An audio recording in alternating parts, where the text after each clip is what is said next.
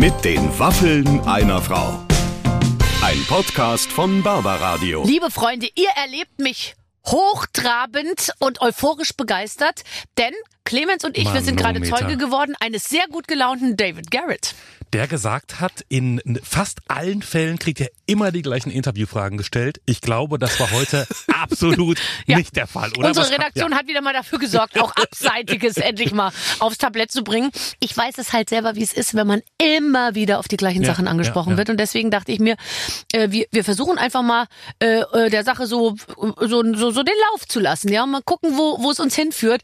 Und dann merkt man eben auch, dass der David, und ich glaube, der ist sehr kontrolliert, das sagt er ja auch. Das hat er mehrfach betont, dass der dann auch locker lässt und auch mal die ein oder andere Geschichte erzählt von einer Freundin. Ja, das habe ich jetzt so in der Form auch noch nicht gehört. Ich konnte es gar nicht fassen. Ja, und dass da viel gelacht wird und dass da, ich weiß jetzt, wie seine Wohnung aussieht und ihr damit auch, wenn ihr es gleich anhört, wir wissen alles. Fragen bleiben trotzdem offen. Warum hat er seine Schwiegereltern in Spee nach über 3,5 Jahren immer noch nicht getroffen? Tja. Warum hasst Barbara Schöneberger Pippi Langstrumpf? Ich glaube, man kann das so sagen, oder? Ja. Und dass der Mann zum Beispiel eine Reisemaus hat, die Jörg heißt, habe ich mir auch gemerkt. Ja, stimmt, ich hätte auch gerne eine Reisemaus, die Jörg heißt. Wenn ihr mehr wissen wollt, dann müsst ihr es euch jetzt anhören. Mit den Waffeln einer Frau heute mit David Garrett. Ladies and Gentlemen, er ist da und er ist schon zum zweiten Mal bei mir im Gespräch. Das ist ein sehr, sehr gutes Zeichen für uns beide, würde ich sagen. David Garrett ist da! Dankeschön, ich freue mich immer wieder. Danke.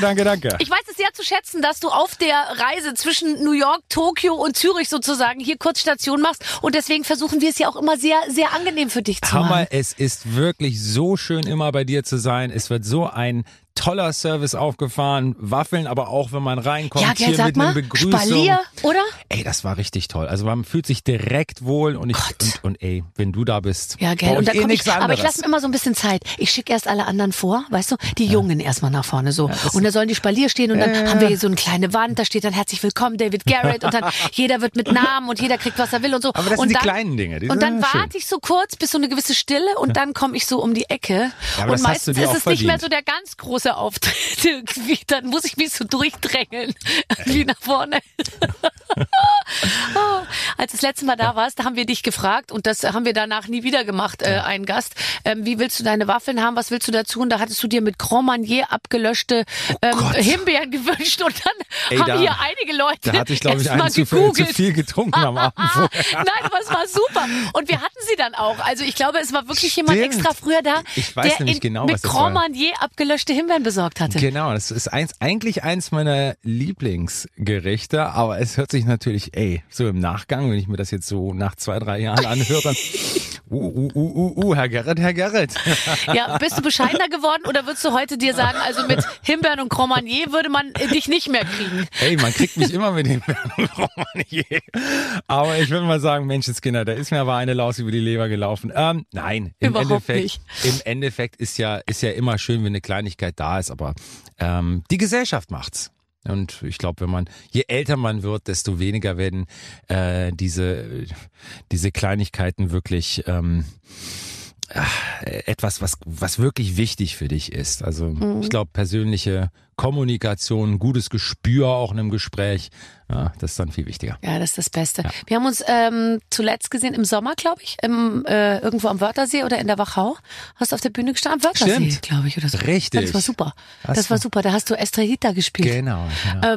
Und seitdem nicht mehr. Wie würdest du sagen, war dein Jahr? Ich finde, jetzt zum Jahreswechsel kann man ja mal ein bisschen zurückblicken auf 2022. Es war ein wirklich tolles Jahr. Also ich schäme mich ein bisschen, das schon fast zu sagen, weil wenn wir uns so ein bisschen die politische Situation angucken, Inflation, Krieg in der Ukraine, ist irgendwie schon ein bisschen blöd, selber zu sagen, es war ein tolles Jahr, eigentlich beruflich gesehen.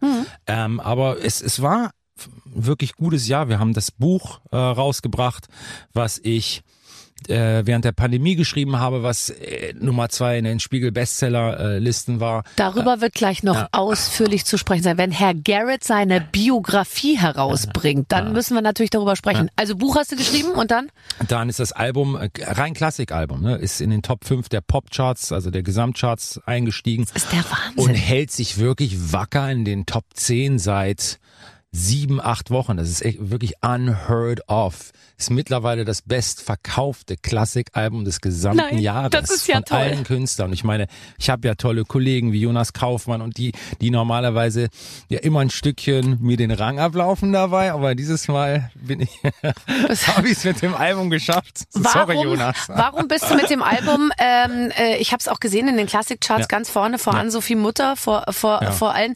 Warum hast du es mit diesem Album geschafft, so gut zu landen, obwohl ja die Deutschen sehr gerne genau unterscheiden zwischen E-Musik und U-Musik, zwischen klassischer Musik, zwischen nicht. Du schaffst es ja immer wieder, das alles so zusammenzuführen. Was hast du gemacht auf dem Album? Ich glaube, ich habe einfach eine sehr, sehr lange Zeit kein Klassikalbum aufgenommen. Ich glaube, da war irgendwie auch die Neugier wieder ein Stück weit da. Du weißt selber, wenn man sich rar macht. Ja, kenne ich nicht. Da war ich noch nicht. Oh, okay. Also ich hatte wirklich, das letzte Album war mit Subin Meta, Brahms Konzert und Bruchkonzert. Und das ist tatsächlich 5 Jahre her. Ja. Ich habe auch gedacht, das wäre nicht so lange her. Aber diese ganze Pandemie hat irgendwie alles in die Länge gestreckt. Und ich hätte eigentlich was Klassisches aufnehmen sollen in der Pandemie, aber die Plattenfirma meinte, das ist jetzt total der falsche Zeitpunkt, lass uns erstmal ein bisschen ruhiger machen jetzt. Und es war ja auch keine Tour, die man hätte planen können zum Album. Ja. Insofern hat sich alles verschoben, aber ich glaube, dass die Neugier grundsätzlich da war und es ist vor allem ein tolles Album geworden. Es sind wirklich schöne, eingängige, aber auch anspruchsvolle klassische Stücke, die super schnell ins Ohr gehen. Und ja, ich habe das natürlich, wie ich das immer mache, mir die Zeit genommen, jetzt besonders viel Zeit genommen, diese Sachen für Orchester und für klassische Gitarre neu zu arrangieren. Oh Gott, ich sterbe bei klassischer Gitarre. Ja, es ist wirklich schön. Wir gehen auch auf Tour mit einem Trio. Es geht nicht schöner. Als Trio geht ihr auf Tour, oder? Als Trio, ja. Also klassische Gitarre. Klassische Gitarre und Geige. Oh, ist das schön. Ja, es ist wirklich, ich habe auch jetzt schon so ein kleines Pre-Performance gemacht für die Deutsche Grammophon in dieser Trio-Konstellation. Habe dann auch die Zeit jetzt natürlich genutzt, schon anzufangen zu proben für die Tour. Das macht richtig viel Spaß. Und jetzt sag mal ehrlich, du stehst ja meistens alleine auf der Bühne. Ja. Und dann jetzt mal so mit anderen ist doch noch viel schöner, oder? Ja, klar. Kammermusik, damit bin ich aufgewachsen. Ne? Also ich mit Orchester auf der Bühne stehen oder mit einem Quartett oder einem Quintett. Das ist natürlich die hohe Kunst, weil im Endeffekt ist das wie ein Dialog, wie als Schauspieler mit 2, 3 großen Schauspielkollegen im Theater auf der Bühne stehen und jedes Mal passiert was anderes. Und sich angucken und die gucken einen auch an und dann passiert auch was und idealerweise. Fall, ja. Gott, ist das schrecklich, wenn man mit jemandem arbeitet, der einen nicht anguckt, das kenne ich auch. Ja, guckst du immer rüber hilfesuchend und der andere ist ganz in seiner Welt. Ja, wenn man weiß, was er damit meint, ist okay, aber es ist schlimm, wenn in der Probe natürlich irgendwie der Blickkontakt da ist und im Konzert ist ganz anders. Und dann denkst du immer, liegt's jetzt an mir? Ja. Okay, also mit anderen auf der Bühne stehen, das wird schon mal sein. Ihr macht eine Riesentour in 23. Das ist eigentlich jetzt das Projekt, was momentan irgendwie im Vordergrund steht, oder? Soll ich dir mal erzählen, wo ich überall bin nächstes Jahr? Ja, sag mal.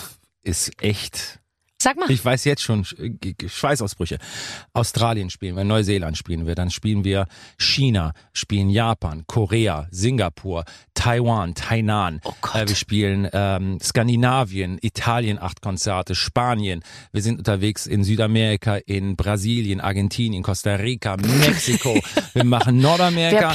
Wer plant das? Wir machen 32 Konzerte. Wer macht denn sowas? Und es kommen ja auch immer Leute. Ich habe ja mal nachgefragt, weil ich mir dachte, vielleicht sind das ganz kleine Konzerte oder so, aber da kommen ja dann auch jeden Abend irgendwie 7.000, 8.000 Leute. Also das sind große Hallen, die wir da spielen. Jetzt bei Klassik natürlich die klassischen Hallen. Also jetzt spielen wir nicht Crossover-Tour, sondern wir spielen so zwischen 2.500 und 4.000er Venues. Ja. Aber Deutschland, Österreich, Schweiz, nochmal 32 Konzerte. Aber du musst doch vorher erstmal nach Taiwan und denen erzählen, hallo, ich bin der David Garrett, ich komme übrigens im nächsten Jahr. Warst du jetzt schon da oder verkauft sich das einfach nur, wenn die dich... Das verkauft sich von alleine mittlerweile, weil ich da ja schon gespielt habe. Machst du ein taiwanesisches Plattencover nochmal ein bisschen anders? Also hängst du da die Haare nochmal ein bisschen anders? Werden die ein bisschen dunkler eingefärbt? Oder passiert da irgendwas als für den italienischen oder skandinavischen Markt? Nein, überhaupt gar nicht.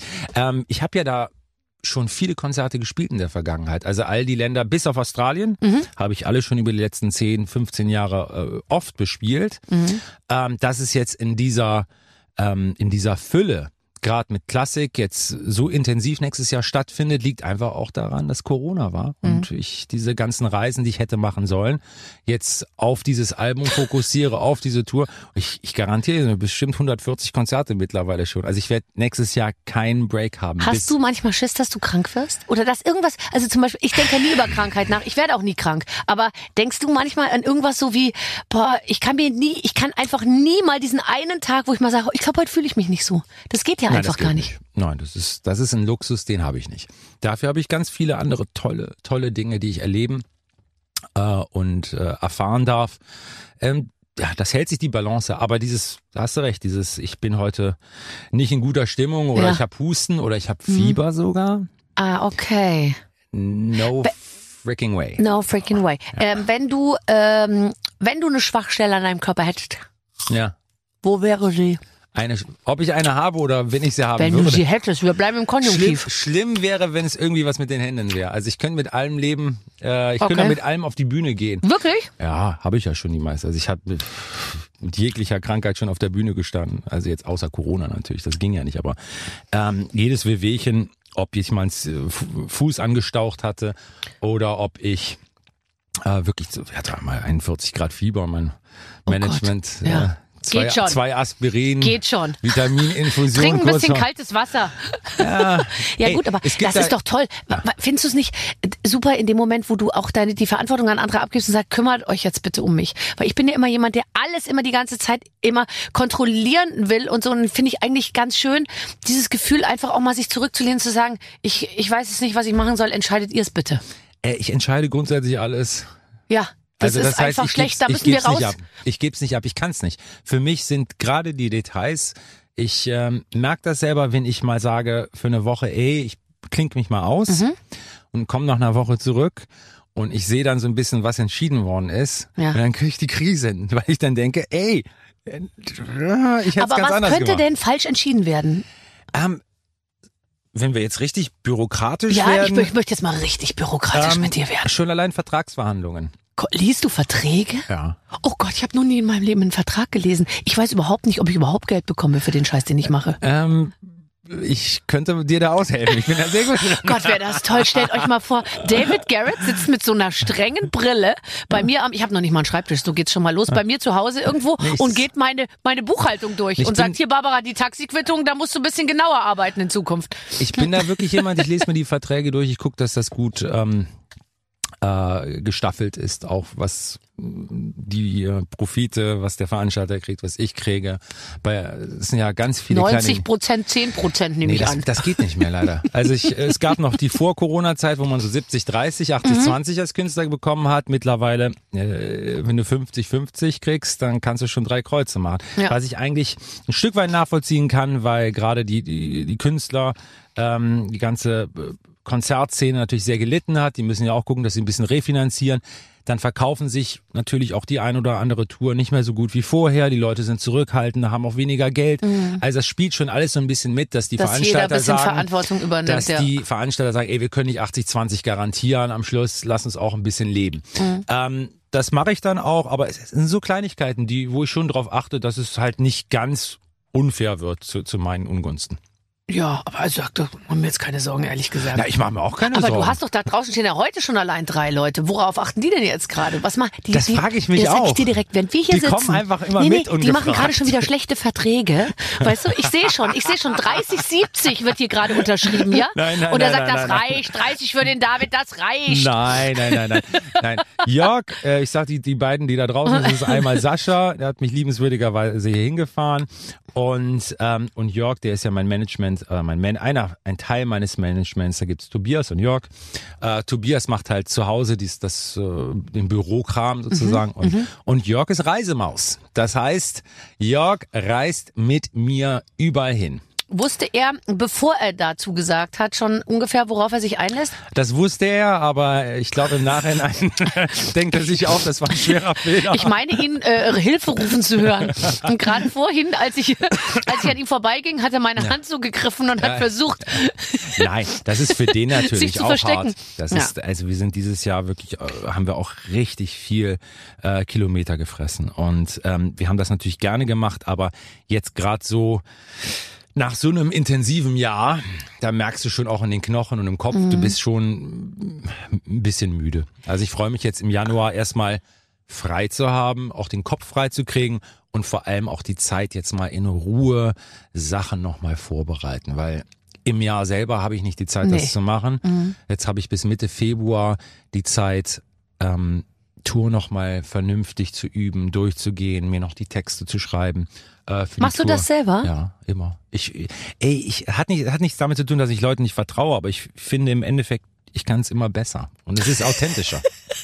Ja, total. Ey. Also wenn, da muss man schon jemanden finden, der es dann wirklich so macht, dass man sagt, das bin ich zu 1000%. Wenn ich etwas lustig finde, dann will ich auf der Bühne doch darüber lachen können. Egal, ob keine Sau im Publikum lacht, Hauptsache ich habe eine gute Zeit. Klar. Und ich finde, wenn du herzhaft lachst auf der Bühne, dann lachen die auch mit. Ja klar, auch wenn die nicht über deinen Witz lachen, aber richtig, die lachen, weil du lachst. Ja. Aber ich muss zumindest das Gefühl haben, dass das, was ich erzähle, das muss von mir kommen. Ich bin ja auch kein guter Schauspieler. Wenn man mir Texte schreiben würde, das wäre furchtbar. Aber jetzt mal ganz ehrlich, ich habe das immer total bewundert und auch so ein bisschen beneidet. Leute, die eben so outstanding performen wie du oder singen oder einfach Popstars sind, ja. Die können ja einfach auf die Bühne gehen und sagen, Hallo Berlin oder Good Evening London. Ja, und dann können die einfach spielen und zwischendurch sagen sie, habt ihr viel Spaß oder wollt ihr noch was? Everybody oder having a great time. Ja, ganz genau, so die große Geste, weißt du. Und ich rödel mir da auf der Bühne immer einen ab. Ich muss da 4 Stunden lang Geschichten erzählen. Du sonst kommt das ja aber keiner. Du bist eins meiner Idole, was das Rödeln angeht. Ja, okay, aber ich rödel wirklich ziemlich viel, weil wegen meiner Musik kommt keiner und ich hatte aber immer gedacht, es wäre so schön, wenn die mal meine Texte mit Feuerzeug mitsingen würden und so. Ich finde das so großartig auf der Bühne. Und ja, ich will es jetzt auch gar nicht. Ein paar Komplimente musst du auch annehmen. Wir haben ja nachher noch ein bisschen Zeit nach der Sendung, da kannst du alles loswerden. Was geht dir auch, also mir ging jetzt in den letzten Tagen, dann eben so kurz vorm Jahreswechsel, hatte ich das Gefühl, ich bin dann, also die Wörter sind aus meinem Kopf raus. Ich habe keine Inspiration mehr, keine Wörter mehr im Kopf.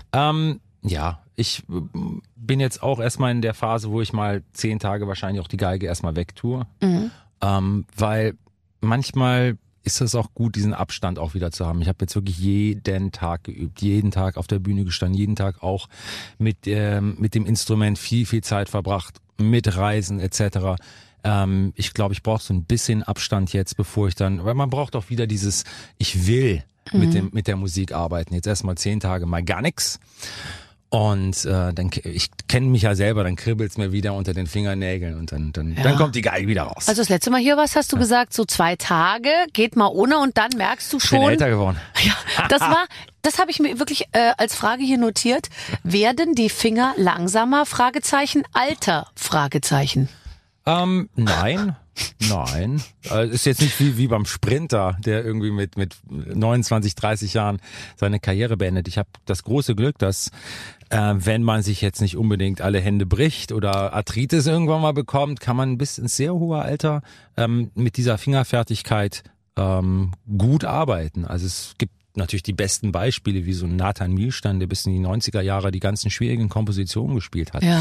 Kommt natürlich immer ein bisschen auch auf den Körper und auf die Genetik ein Stück weit zurück. Aber ich hoffe natürlich, dass ich das noch gute 20, 30 Jahre machen kann. So, und jetzt, wo du es selbst angesprochen hast, muss ich ja praktisch einhaken als gute Journalistin.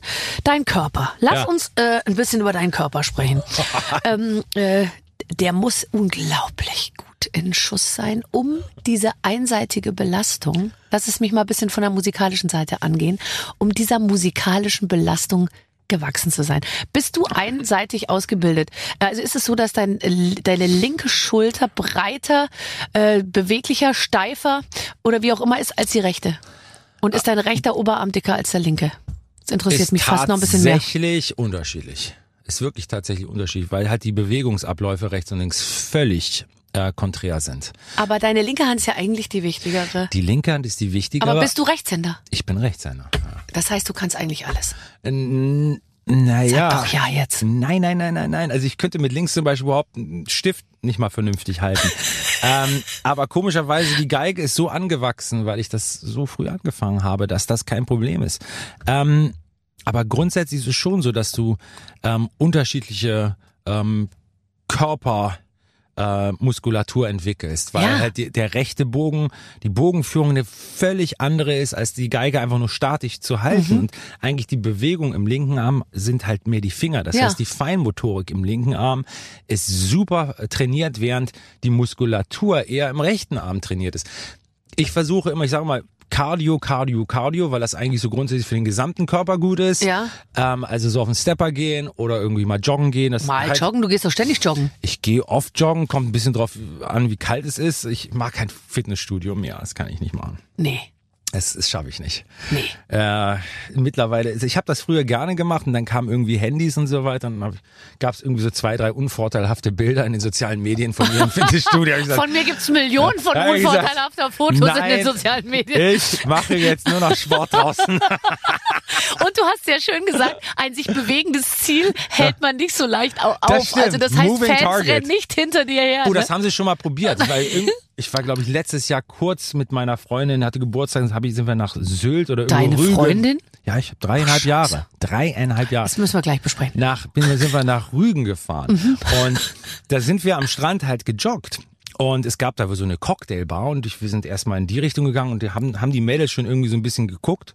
Und dann beim Zurücklaufen kam dann tatsächlich eine, die hatte wohl ein bisschen Schnäppchen zu viel. Und es gibt nichts Schlimmeres als betrunkene Frauen. Und hat mich an meinem T-Shirt fest, während ich gelaufen bin.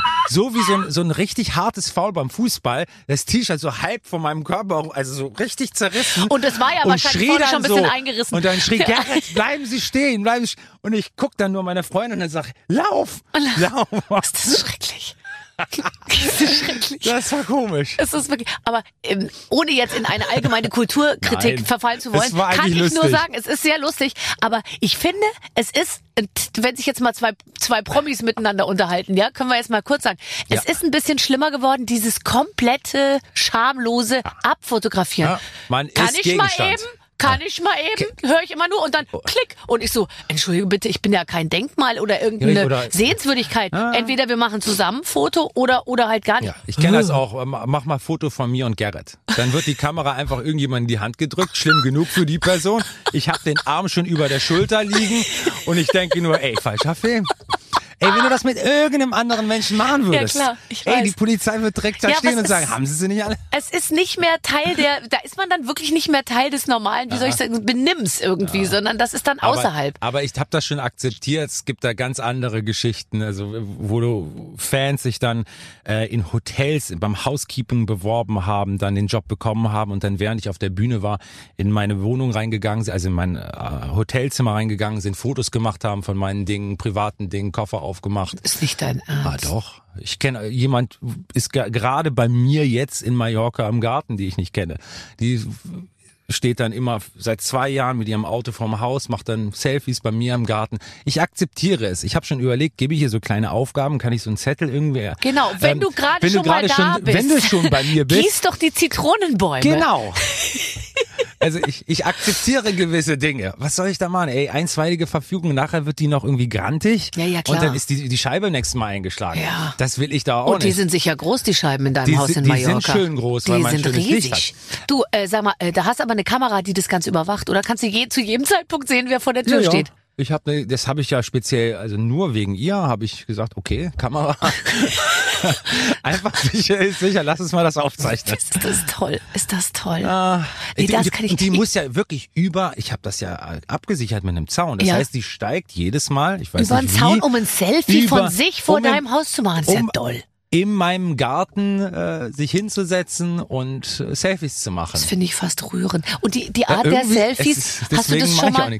Hast du die gefunden? Werden diese Selfies irgendwo veröffentlicht? Ja, sie veröffentlicht das. Ich glaube, die erwartet eine Reaktion. Die kriegt sie also jetzt. Blöd. Fehler. Das hört doch keiner hier. Scheiße. Nein. Okay, jetzt muss ich da durch. Jedenfalls, ich glaube, die erwartet eine Reaktion, dass ich irgendwie jemand sage, das darf die nicht mehr machen. Der David hat bisher nichts davon gemerkt, können wir nur sagen. Deswegen wird nichts passieren. Nein, aber das ist echt lustig. Schon ungewöhnlich. Ich gehe jetzt schon noch mal kurz meine letzten 20 Jahre durch und muss sagen, bei mir steht sogar der Name am Klingelschild draußen an meinem Haus. Das kann ich nicht. Es hat noch niemals jemand geklingelt. Bei dir steht D.G. Punkt wahrscheinlich. Und ich sage jetzt nicht, was bei mir steht, aber ich habe auch manchmal Leute vorm Haus, die wohnen dann wirklich im Auto und dann gehe ich auf die Straße und dann kommen dann so Gespräche, wo ich, es ist schwierig für mich, wenn dann ein Mädel da steht und sagt, hör mal, wir sind seelenverwandt, und ich denke dann, ey, sei freundlich, ja, du schaffst was. Ja. Oh, es läuft mir dann manchmal eiskalt. Ich denke dann, ach Schatz, komm. Hast du denn mal jemanden ähnlich sozusagen dich nahe gefühlt? Nein. Oder hast du für jemanden so geschwärmt in deiner Jugend? Natürlich hast du Idole, aber ey, das ist so weit weg von dem, wie ich auf Menschen zugehe. Ich bin total schüchtern. Ich traue mich ja nicht mal Leute, die ich so halb kenne von den Gängen dann irgendwie so mal Hallo zu sagen. Also das ist für mich eine ganz andere Welt und ich denke dann immer, ey, komm, versuche es nachzuvollziehen, sei nett, sei freundlich, sind ja auch irgendwie ein Stück weit Kunden und es gehört auch mit dazu. Kundenpflege. Aber es ist sehr schwierig, da eine Brücke irgendwie zu bauen, dass ich das verstehe. Ich habe sehr geschwärmt für Atréju aus der unendlichen Geschichte. Ah, ja. Das ist, glaube ich, der einzige, wo ich meine Autogrammkarte angefordert habe. Die kam dann auch, aber ich glaube ein Jahr später. Da war dann meine Liebe schon erkaltet. Ah, ja. Okay. Also Atréju war ziemlich cool. Weißt du Atréju? Weißt du aus der unendlichen Geschichte? Der mit dem Pferd? Ich habe den Film nie gesehen, zur Schande. Ich weiß nicht mal, diese Kinderfilme, das war irgendwie, ich habe immer gar keine Zeit.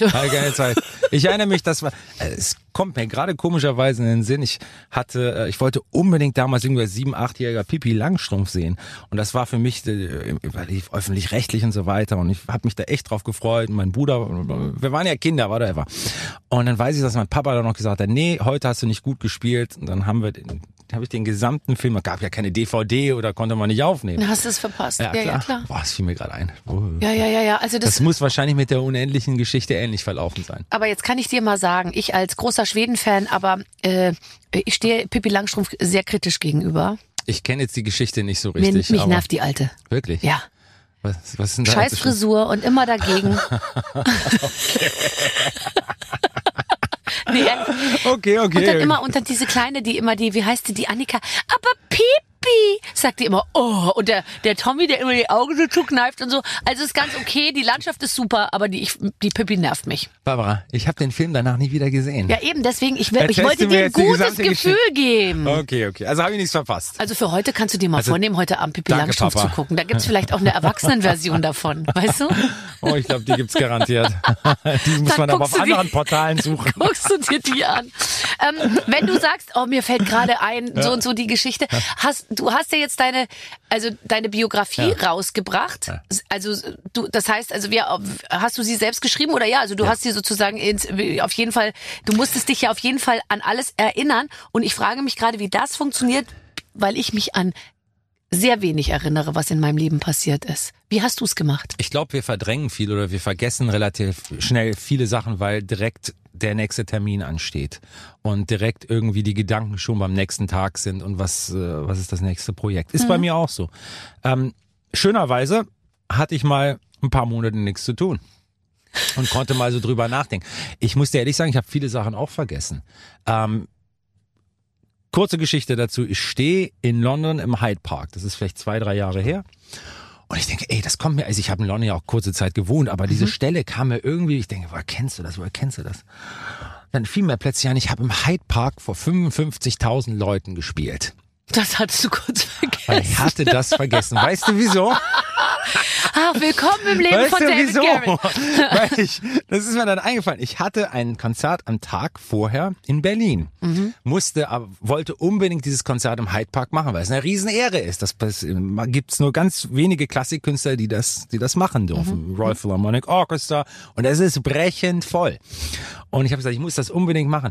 Bin dann an dem Tag geflogen, hatte Probe um 5 Uhr nachmittags, Konzert 7 auf der Bühne, habe dann einen Flieger abends genommen, weil die Tour in Deutschland weiterging. Am nächsten Tag Frankfurt. Natürlich vergesse ich das. Ja klar, das ist dann so dazwischen gequetscht. Da hast du natürlich ganz andere Events vorher und nachher, die das dann überlagert haben. Weißt du, was das Bizarrste daran war? Aber dass du die Stelle wiedererkannt hast, so ganz ohne Leute. Ich habe das dann gegoogelt und habe geguckt, ob irgendwie ein Video noch von dem Konzert existiert. Und habe dann tatsächlich, wurde dann für ITV oder sowas live übertragen damals im Fernsehen. Oh, ist total surreal. Dann sehe ich mich auf der Bühne. Ich kann mich wirklich nicht daran erinnern, wie es von der Bühne aussah, ins Publikum zu gucken.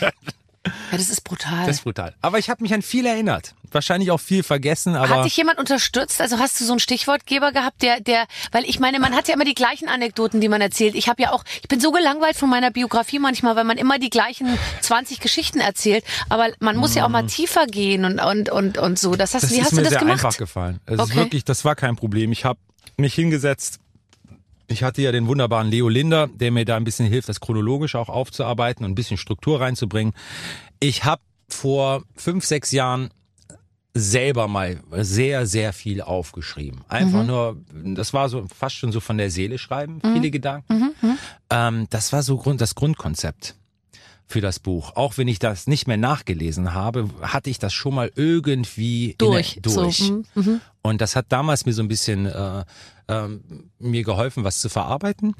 Und das hat mir dann wirklich gut getan. Ich habe dann wirklich 8 Tage lang von morgens um 9 bis abends um 10, 11 Uhr gesessen und hab mir die Seele von der Seele. Nee, wie sagt man? Du weißt, was ich meine. Ich habe mir alles von der Seele geredet. So, ja. Ja, so rum war's. Ja. Und es war wirklich nonstop. Das ging von der ersten Minute an. Und es war auch nicht einmal ein Moment, wo ich gesagt habe, ich weiß nicht mehr, was ich sagen soll. Aber ich könnte mir vorstellen, also da war ja eine... Da war ja wahrscheinlich mit großem Fokus so auf die Kindheit wahrscheinlich, wie alles losging, Ding und so. Und ab irgendeinem Punkt war es ja dann, und dann bin ich um die Welt gereist. Ja. Und dann ist es wahrscheinlich relativ gleichförmig sogar. Eher nicht. Nee? Wirklich nicht. Also klar spielt man auf der Bühne immer dasselbe, wenn man auf Tour ist und ein festes Programm hat. Das stimmt.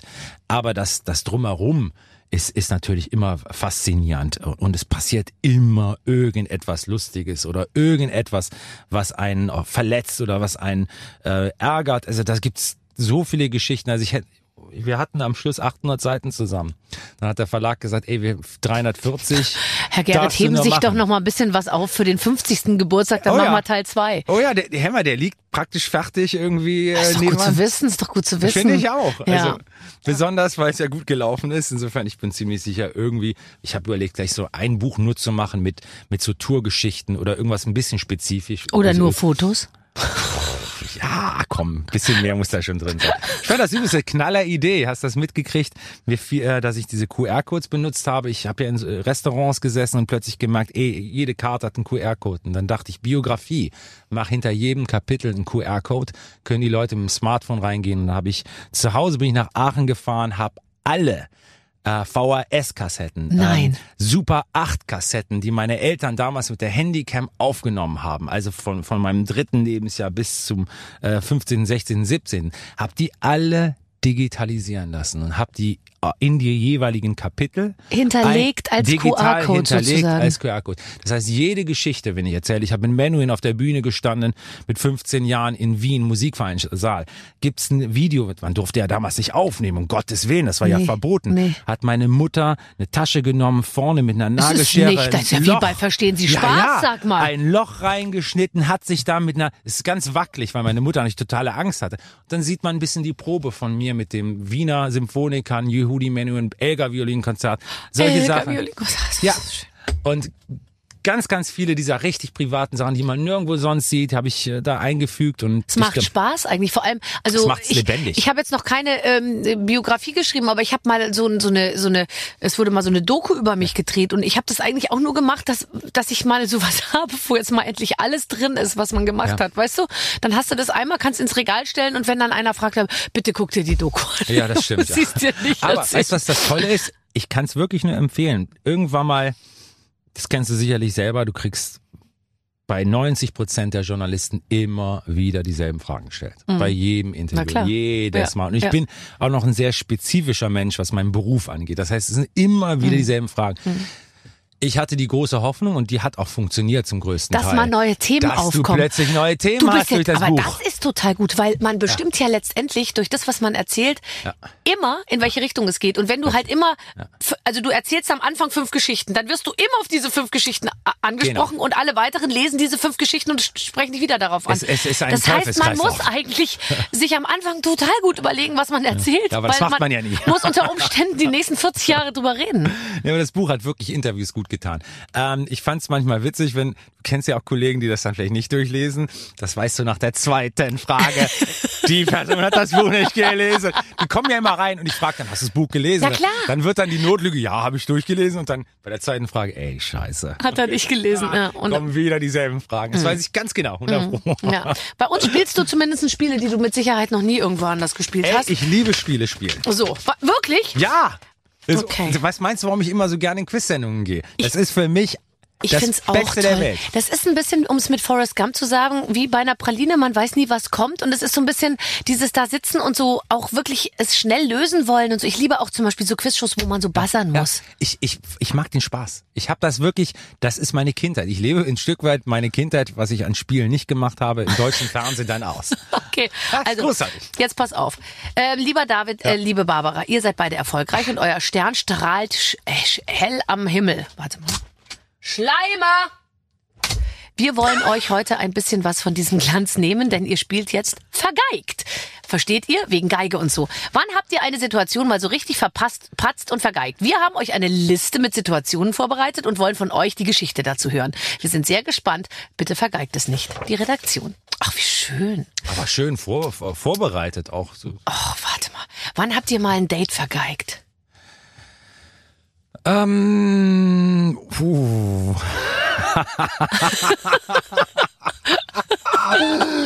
ich weiß gar nicht, ob ich das erzählen kann. Du wolltest doch mal was Neues erzählen. Okay. Ich probiere es, weil du es bist. Okay.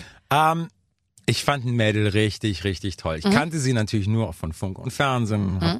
Hab dann irgendwie über die sozialen Medien. Es ist ewig her. Ist wirklich, naiv, Idiot. Alles zusammen. Egal. Jedenfalls habe ich gesagt, hast du denn nicht Lust, irgendwie mal was essen zu gehen? Und dann hat sie gesagt, ja, können wir vielleicht mal machen. Und dann haben wir uns irgendwann mal getroffen. Und ich hatte so schissene Buchs, dass das irgendwie komisch wird, dass ich dann irgendwie 4, 5 Freunde auch eingeladen habe zu diesem Essen. Und die hat gedacht... Die trifft mich halt nur alleine. Ja klar, also das hätte ich auch gedacht, wenn du mich so eingeladen hättest. Und dann waren das natürlich auch Freunde, die jetzt im Nachgang, das tut mir wahnsinnig leid. Es war ein total peinlicher, vergeigter Abend. Und die saß da und wusste überhaupt nicht, was los ist und dachte sich, so muss ich, kommen die jetzt alle mit? Die hat gedacht... Ich habe sie nicht mehr alle. Und ehrlich gesagt, in dem Moment hatte sie recht. Also sie wird uns sicher zuhören, wer auch immer es war. Und sie wird das im Nachhinein... Falls du zuhörst, tut mir furchtbar leid. Ich war da echt ein bisschen bescheuert drauf. Oh Gott. Also ich kann mich gar nicht erinnern, habe ich mal was vergeigt? So ein richtiges Date ist auch echt aufregend. Also jetzt mal ehrlich, ich bin ja schon so ein bisschen aus der Übung, sich so mit jemandem treffen und dann so wissen, okay, jetzt mal gucken, ob es passiert und so. Also ich finde das schon, also früher habe ich mir da nicht so viel Gedanken gemacht, aber ich glaube, wenn ich jetzt nochmal so neu auf dem Markt wäre, dann wäre man ganz schön aufgeregt. Klar, natürlich ist auch ganz andere. Guck mal, mein Bruder hat seine Frau auf einer Dating-Site kennengelernt. Also mittlerweile, ich glaube, 60-70% der Pärchen lernen sich über was. Ich will das nicht. Ich möchte es. Und wenn ich mit 80 verlassen werde, ich möchte an der Kasse im Supermarkt jemanden kennenlernen. Ich möchte nicht irgendwelche stilisierten Fotos auf Tinder mir angucken und dann sagen, ich bin tierlieb und fahre gerne auf die Azoren. Forget it. Ist auch schwierig für uns. Also ich meine, ich fände es merkwürdig, wenn mein Management mich anrufen würde und sagen, hast du ein Profil auf Tinder? Was machst du? Dann nimm das sofort wieder runter. Also ich finde das auch komisch, ehrlich gesagt. Und das ist mir auch nicht ganz begreiflich, weil ich finde schon, dass man im normalen Leben immer noch die Chance hat, sich jemandem in den Weg zu werfen, sag ich mal, analog. Müsste das da. Aber ich muss zu meiner Verteidigung sagen, ich habe auch echt schöne Dates in meinem Leben für Mädels organisiert. Also wirklich, da habe ich dann auch wirklich... Ach, machst du dir so richtig Gedanken? Oh ja. Oh Gott, ist das toll. Soll ich dir mal ganz ehrlich sagen, das gibt es sehr, sehr selten. Ja, ich habe zum Beispiel jetzt vor ein paar Wochen hatte ja meine Freundin Geburtstag und dann, ich höre ja über das gesamte Jahr wirklich zu, was sie möchte. Auch wenn sie nicht selber das möchte in dem Moment, aber ich höre da wirklich zu. Und wir hatte beruflich in Paris zu tun, hatte ja ein Instrument dort gekauft und meine Freundin liebt Paris. Das wusste ich. Und dann habe ich sie einfach überrascht und habe sie am nächsten Morgen geweckt, also am Geburtstag, gesagt, hey Schatz, ich habe deine Sachen gepackt, es geht nach Paris für 3 Tage. Nein, ist das toll. Ja. Boah. Da habe ich das schönste Apartment da angemietet mit einem Panoramablick über den Eiffelturm. Gott, ist das toll. Ja. Weißt du, unser Eins kriegt einen Gutschein für eine Reise nach Paris. Mein Schatz, wir fahren nach Paris. Oder? Und dann jederzeit. Sag du, was losgeht. Tickets für Moulin Rouge organisiert und das ganze volle Brett. Ja, ja. Ich sehe schon. Scheiße. Also, ich muss alles nochmal neu durchdenken. Ist mir auch wichtig, weil wenn du jemanden wirklich magst, dann musst du die Leute immer wieder überraschen können. Das gehört dazu. Ja, du hast total recht. Was habt ihr mal in der Küche vergeigt? Ich habe so was Lustiges über dich gelesen. Hast du irgendwo gesagt, du würdest sehr gerne und viel Zeit auch in der Küche verbringen, würdest aber nicht kochen. Da dachte ich mir, das sind einem die Liebsten, die einem immer im Weg rumstehen vor den Schubladen, die man aufmachen will. Das bin genau ich. Ich erzähle eine schöne Geschichte dazu. Ich hatte mit der Susanne Kleen für Brisant, die wollte irgendeine Geschichte haben. Mein Management sagt, komm, irgendwas in der Küche wirst du doch hoffentlich hinkriegen. Die war doch bei dir in New York, oder? Ja, die war bei mir irgendwann mal in New York, aber das haben wir in Berlin in einem Hotel gedreht. Okay. Und mein Management sagt, ey, ich will wissen, du kannst nicht kochen, aber üb was mit deiner Mutter. Komm, ein bisschen Promo fürs Album. Stell in die Küche, schnippel irgendetwas. Und dann hat meine Mutter auch eingekauft, dass ich das irgendwie, danke Mama, du hast mir das Leben gerettet. Und du kannst, ich habe so einen Tomatensalat gemacht. Was passiert mir in dieser Sendung? Ich schneide mir volles Brett die Fingerkuppe ab. Nein. Das Blut spritzt. Nein, ich öffne nicht. Blut spritzt in den ganzen Tomatensalat rein. Und wir mussten dann alle irgendwie so tun, als da haben wir natürlich alles weggeschnitten und so weiter. Ich gucke nur Susanne und sage, Susanne, ich habe wirklich mein Bestes gegeben. Ja, vor allem, da ist ja dann, wenn Brisant daran schuld ist, dass du nicht mehr auftreten kannst eine Woche. Nee, war nicht so schlimm, oder? Das ist Gott sei Dank der Daumen gewesen, aber ich habe immer noch kein Gefühl hier oben seitdem. Aber ich schneide mir eigentlich fast bei jeder Küchenarbeit, und ich bin recht viel in der Küche, schneide ich mir einen Teil von meinen Fingern ab. Irgendwie, es geht gar nicht anders. Wenn man mit Herzblut bei der Sache ist. Ja, mit wirklich Herzblut, das war... ist der Titel davon. Im wahrsten Sinne. Wann habt ihr es mal so richtig bei den Schwiegereltern vergeigt? Das ist ein bisschen traurig, aber ich habe die Schwiegereltern, also ich bin ja noch nicht verheiratet in dem Sinne, aber ich habe die Freunde natürlich von meiner Freundin kennengelernt, aber noch nicht die Eltern. Oh, die hält ich noch geheim. Die bereitet die noch drauf vor. Ich ging gerade erst die klassische Musikliteratur erstmal durch. Wenn du so drüber nachdenkst, ist das ein bisschen komisch. Ich habe meine Mutter kennengelernt, meinen Papa kennengelernt. Was ist jetzt da eigentlich los? Wir müssen sprechen, Schatz. Es hat nichts mit dir zu tun. Es hat was mit den Eltern zu tun. Ich glaube auch nicht. Also, dann kannst du es bisher, siehst du, also dieses Mal positiv. Du konntest noch nichts falsch machen. Ich konnte nichts falsch machen. Ich bin aber auch sehr diplomatisch, was solche Sachen angeht. Also ich glaube auch, also wenn du da auftauchst, da ist doch jeder gleich begeistert. Das kommt drauf an, wie Menschen sich verstehen und wie man auch selber drauf ist. Aber ich gebe mir immer Mühe, gerade wenn man jemanden gerne hat. Und ja, dann will man doch auch, dass alles funktioniert. Also ich habe das beste Verhältnis mit meinen Schwiegereltern. Aber am Anfang, als die auch nicht wussten, was ich beruflich mache, die hatten ja schon immer noch bis zuletzt gehofft, dass ich einen ganz normalen Job irgendwie nachgehe. Und dann mein größtes Problem war am Anfang, als ich denen dann sagte, wie ich heiße und so, dachte ich mir, hoffentlich googeln die mich nicht. Weil das erste Foto, was damals von mir aufploppte, immer wenn man meinen Namen eingab und dann auf Bilder ging, da kniete ich so auf allen Vieren auf so einem Kuhfell. Ich habe gedacht, ich muss dich gleich mal googeln. Die guten alten Zeiten. Ja, weil ich habe mir damals gedacht, jetzt machst du auch mal solche Fotos, wo man da irgendwie so rumsteht und so geil guckt irgendwie. Was hattest du für ein Management damals? Ja, das gleiche wie heute. Hat dich da keiner von abgehalten? Nee, ich wollte das wirklich selber. Okay. Ich dachte mir, auch mal so stehen mit so einem Badeanzug oder so. Also nicht oben ohne. Gibt nichts oben ohne, gibt auch nichts unten ohne, um Gottes Willen. Aber es war schon Bikini und kniend auf dem Kuhfell war eindeutig, sage ich jetzt mal. Was ich alles für Fotos gemacht habe, als ich jung war, ey. Aber auf der anderen Seite, ey, man muss wenn der Körper da ist und man sich sexy fühlt, ey. Wenn man den Körper hat, ey, oder? Warum nicht? Also sehr gut. Ich sehe mal, also bisher ist alles sehr gut gelaufen in deinem Leben. Wenn du jetzt sagst, seit 3,5 Jahren eine Freundin, dann hast du gemerkt, dass es da einen Knick in der Fankurve gab? Überhaupt nicht. Nee, oder? Überhaupt nicht. Also, Gott sei Dank ein Stück weit, weil wäre auch okay gewesen. Ich glaube, wenn du verliebt bist und jemanden wirklich schätzt, dann ist dir das auch scheißegal. Ja, klar. Ey, müssen die Leute akzeptieren. Ich bin nicht da, um jemanden zu heiraten von meinem Publikum. Ich bin da, um Musik zu machen.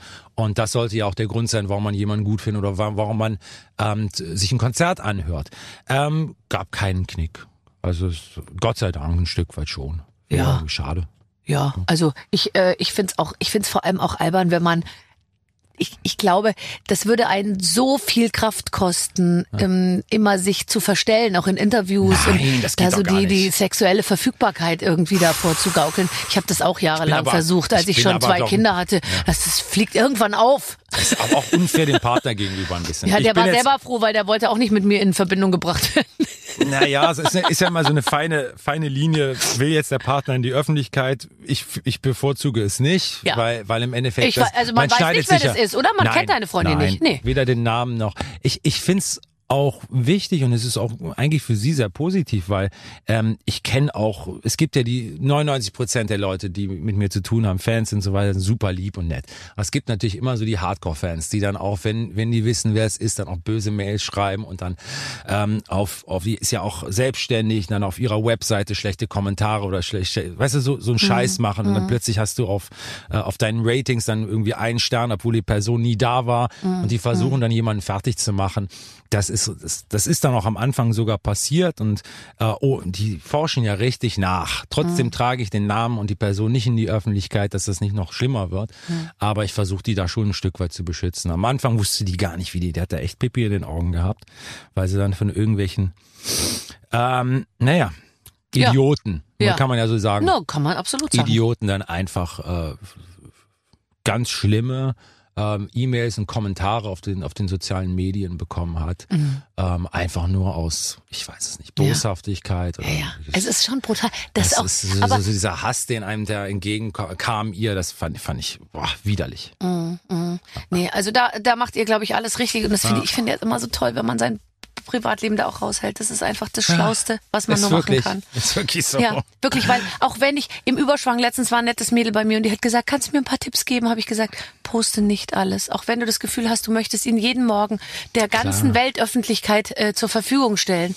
Don't do it. Weil wenn einmal die Leute mit im Bett liegen, dann heben die aber auch die Decke hoch. Und so ist es dann eben auch. Richtig, kommst du auch nicht mehr raus. Ich erinnere mich, ich habe da natürlich am Anfang der Karriere sehr, sehr weit die Türe geöffnet. Ne? Also, und dann irgendwann mal hatte ich so ein bisschen Scheiße am Schuh in einer Beziehung. Und dann war die Türe so sperrangelweit auf. Ja, dann hat man auch nicht mehr die Argumentation. Dann konnte man nicht sagen, ey, privat ist privat. Dann nach der Geschichte habe ich gesagt, nie fucking wieder. Also bei mir hat schon eine Home-Story gereicht, die ich freiwillig gemacht habe. Genau. Und danach dachte ich mir, Gott, jetzt wissen ja alle, wie es bei mir zu Hause aussieht. Und das fand ich so doof, dann habe ich das auch nicht mehr gemacht. Nee, das ist so eine Home-Story, das bricht einem auch ein bisschen das Genick, weil damit ist nichts mehr privat. Sind alle Rechte dahin sozusagen, ja. Da muss man sich halt ganz schnell wieder ein neues Home bauen. Dann gehen die Rechte wieder von vorne los. Ach so. Hast du trotzdem... wird ein teurer Spaß. Spaß, aber so muss man es machen. Hast du mehr Lust auf Askese oder mehr auf Rausch? Weil ich merke, ich lege mal kurz vor, dass ich... jetzt inzwischen stark nach dem Belohnungsprinzip lebe, um es mal vorsichtig anzudeuten. Bei mir ist wirklich so.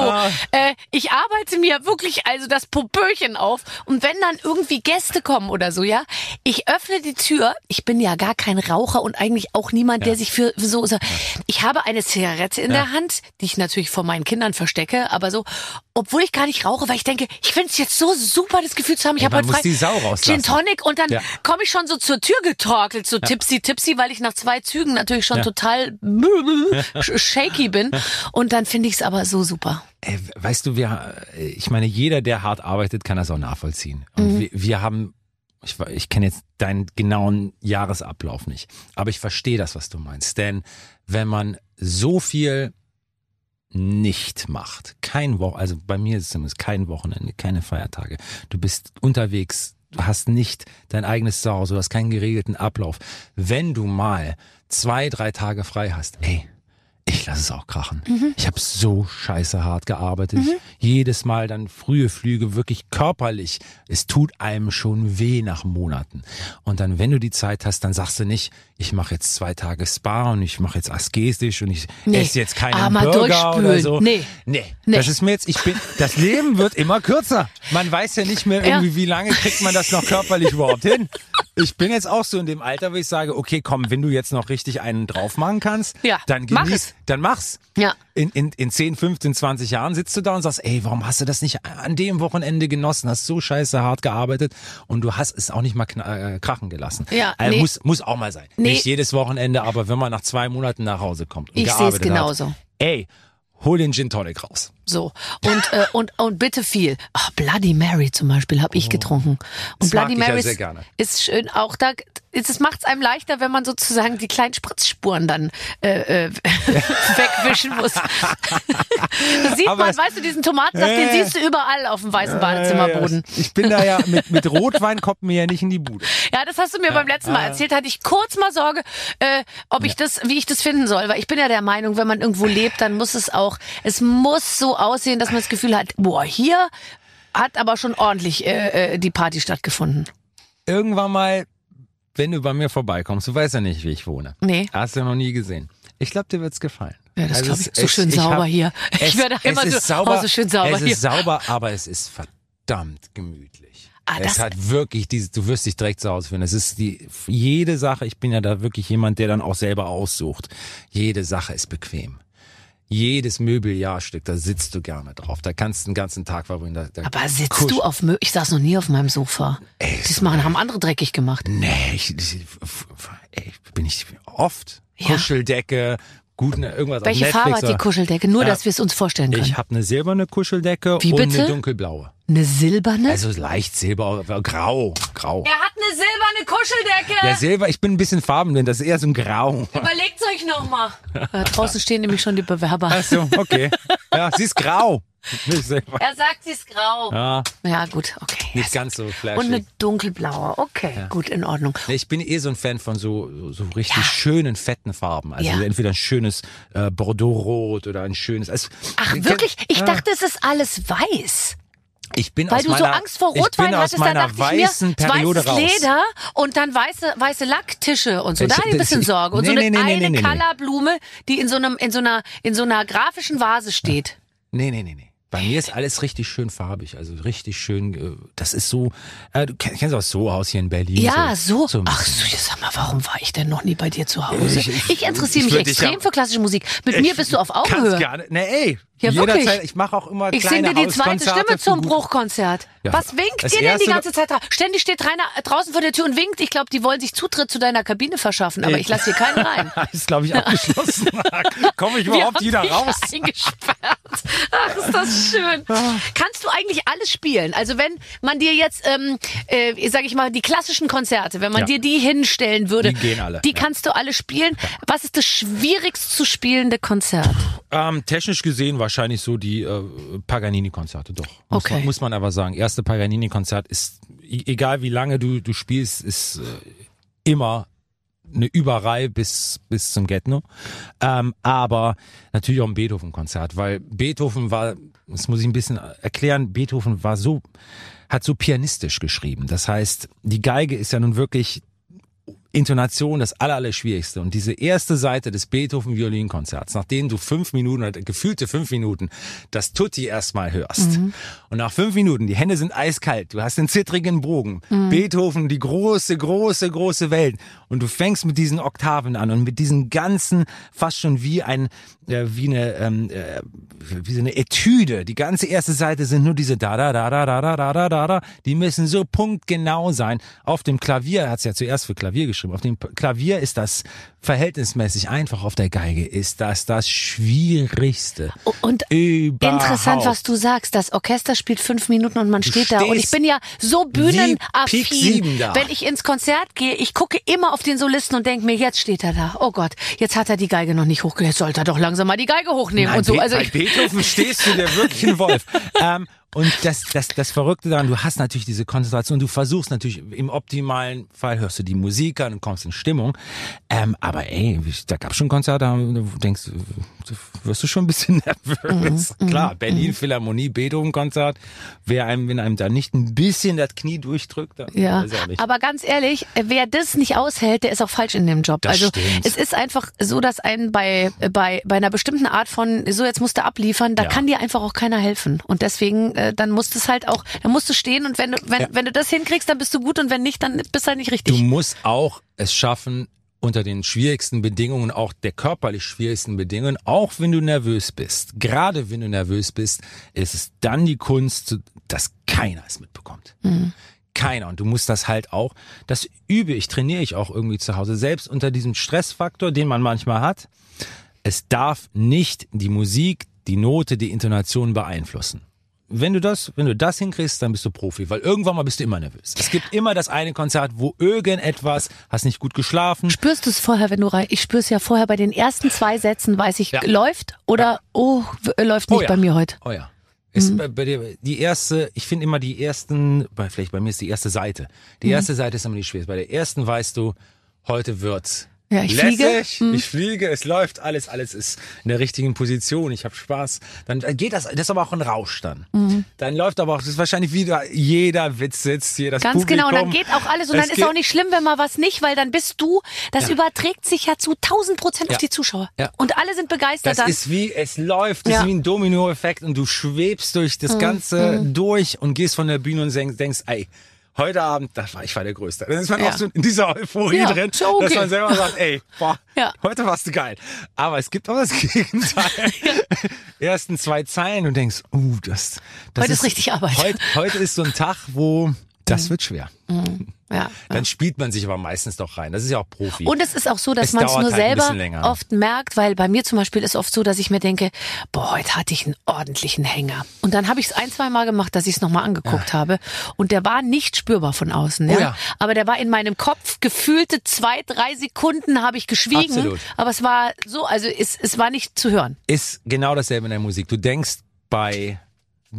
auf der Bühne, es ist das allergrößte Fuck-up, ist der passiert. Du hast irgendwie eine Note, das ist eine Katastrophe und es kommt dir vor wie eine halbe Ewigkeit. Ja. Dann hörst du das Tape im Nachhinein und du denkst, da ist nichts. Da ist eine Kleinigkeit, wenn du es 20 Mal hörst, aber es ist Wahnsinn, wie das amplifiziert wird im Kopf. Mhm. Aber das ist natürlich auch damit zu erklären, dass man so eine Konzentrationsphase in dem Moment hat, dass jede kleine Nuance für einen selber spürbar ist. Total.